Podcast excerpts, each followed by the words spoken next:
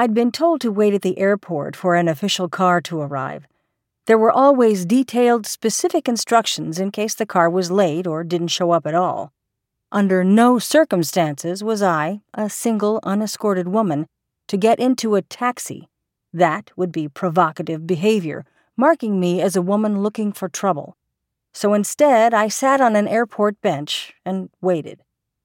All too aware of the leering stares of men walking by, I unzipped my bag and retrieved the large shawl packed by Maggie, our housekeeper and lifelong friend.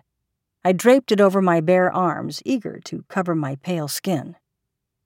The next morning, I was to report to the field office. I was in my mid twenties, but already I'd grown accustomed to this routine, stopping in first thing to meet the local chief of station at the start of each new assignment abroad.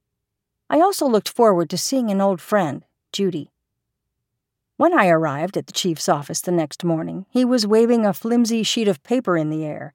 It was an incoming cable from headquarters, and he held it between thumb and forefinger as if it were smoking hot.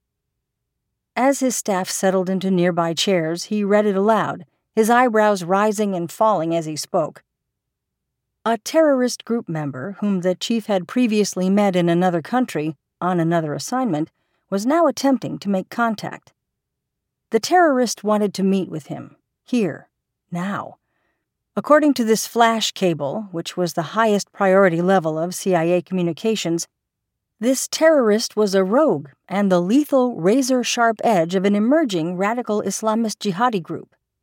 He'd already helped to bring down an American plane and was running from Interpol and the local intelligence service. He was also only a single step ahead of his own terrorist organization, which sought to assassinate him. He had gone rogue and now posed a danger to them as well.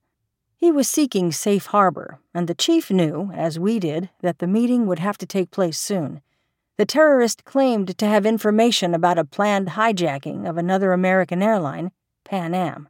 That last line was the bait. This was urgent. The chief immediately informed us, three case officers, an intel analyst, and one support person, that he would not attend the meeting alone. We would be there with him to keep our eyes on the bad dude who was summoning him.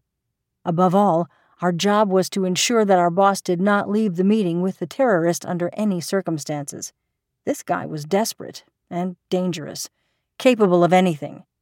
I'd been flown in to direct a photo training operation, but in the blink of an eye, my assignment had changed. As a disguise officer, I now had only hours to disguise our chief but I had brought no disguise materials with me.